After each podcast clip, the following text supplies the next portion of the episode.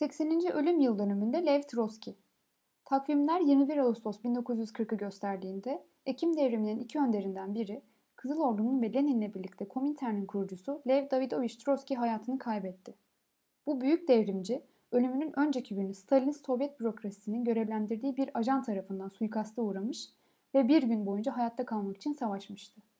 Şüphesiz o bir günlük mücadelesi yalnızca hayatta kalmanın mücadelesi değil, Bolşevizmin dünya devrimi programını ve Lenin'in devrimci enternasyonalizmini ayakta tutmanın da mücadelesiydi.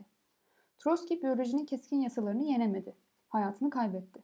Fakat öldüğü ana kadar verdiği mücadele sayesinde Bolşevizmin dünya devrimi programı ve Lenin'in devrimci enternasyonalizmi devrimci Marksistlerin elinde var olmaya devam etti. 17 yaşında devrimcilikle tanışan Trotsky 18 yaşında Marksist olmuştur. Rusya'da 1905 devrimi başladığında 26 yaşındadır ve bu genç yaşına rağmen Petrograd İşçi Sovyeti'ne başkan seçilir.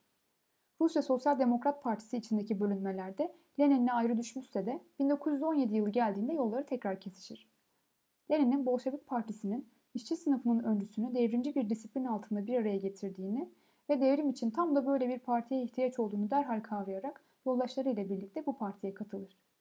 Ekim devriminin Lenin'le birlikte iki önderinden biridir. Devrim patlak verdiğinde devrimci askeri komitenin başına geçmiş ve devrim sırasında ayaklanmanın uygulayıcısı olmuştur.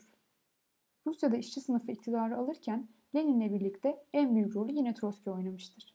Trotsky'nin görevi burada da bitmemiş, Rusya'nın mülk sahibi sınıflarının başlattığı iç savaşa karşı işçi sınıfının iktidarını korumak için Kızıl Ordu yine onun önderliğinde kurulmuş ve onun kumandanlığında zafere ulaşmıştır.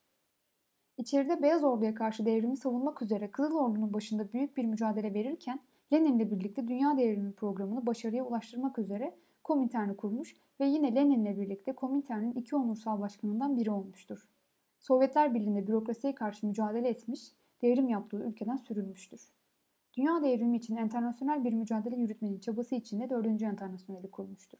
17 yaşından itibaren tüm bilinçli yaşamını devrime vakfetmiş bu büyük devrimci önderi ölümünün 80. yılında saygıyla anıyoruz. Bugün bu büyük devrimci öndere gösterilen saygının en büyük işareti ise yine onun bize devrettiği dünya sosyalist devriminin bayrağını daha da yükseltmek olacaktır.